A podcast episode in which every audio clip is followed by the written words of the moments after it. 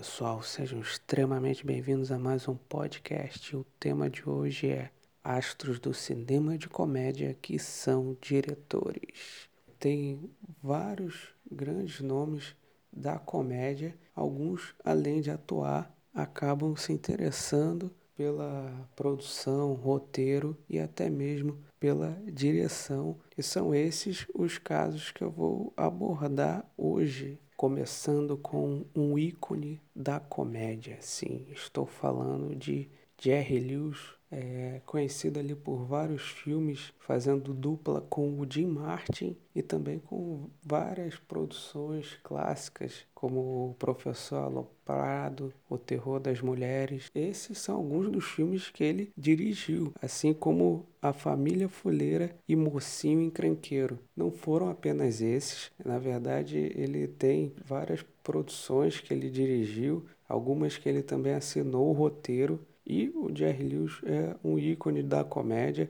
Esses quatro filmes que eu citei são excelentes e eu indico bastante para vocês, para quem não conhece a carreira do Jerry Lewis, são quatro filmes excelentes: O Terror das Mulheres, O Professor Aloprado, a Família Fuleira e Mocinho Crenqueiro. Assistam. Agora, vindo para o Brasil, eu tenho que citar um dos maiores nomes do cinema e da comédia nacional, que foi Amácio Mazarop, que atuou em inúmeros filmes de comédia, inúmeros sucessos do cinema nacional e também foi responsável por dirigir alguns desses filmes, como O Jeca e a Freira, Um Caipira em Bariloche e o Jeca contra o Capeta. É, assistam os filmes aí que eu indiquei e tem vários filmes bem divertidos é, desse grande artista nacional. Volta e meia passa algum desses clássicos na TV aberta, mas busquem aí porque tem filmes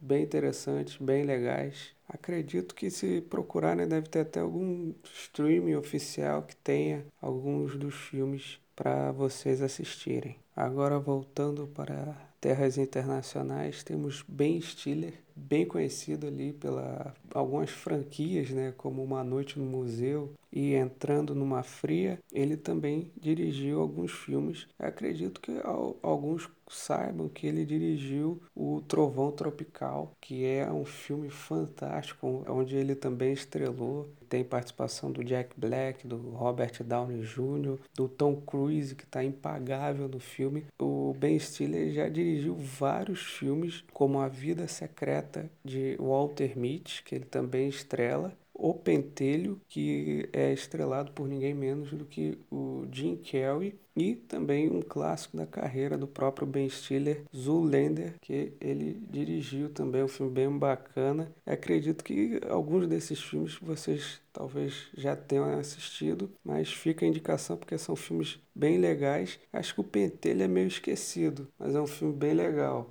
Agora, um ator clássico de comédia, que eu acredito que muitos aí tenham assistido alguns filmes deles aí quando passava à tarde, é o Gene Wilder, conhecido pela clássica versão da Fantástica Fábrica de Chocolate, mas ele também participou de vários filmes com o Mel Brooks, como o clássico Banzé no Oeste e o Jovem Frankenstein, e ele também dirigiu alguns filmes bem interessantes, é, como O Irmão Mais Esperto de Sherlock Holmes, Lua de Mel Assombrada e acredito que o filme mais conhecido que ele dirigiu e atuou foi A Dama de Vermelho. Agora, para fechar com chave de ouro, dois grandes nomes do Monty Python, que é uma série de comédia, um grupo de comédia bem conhecido, que estrelou alguns filmes, né, como o clássico A Vida de Brian, é Monty Python e o Cálice Sagrado, Monty Python, O Sentido da Vida.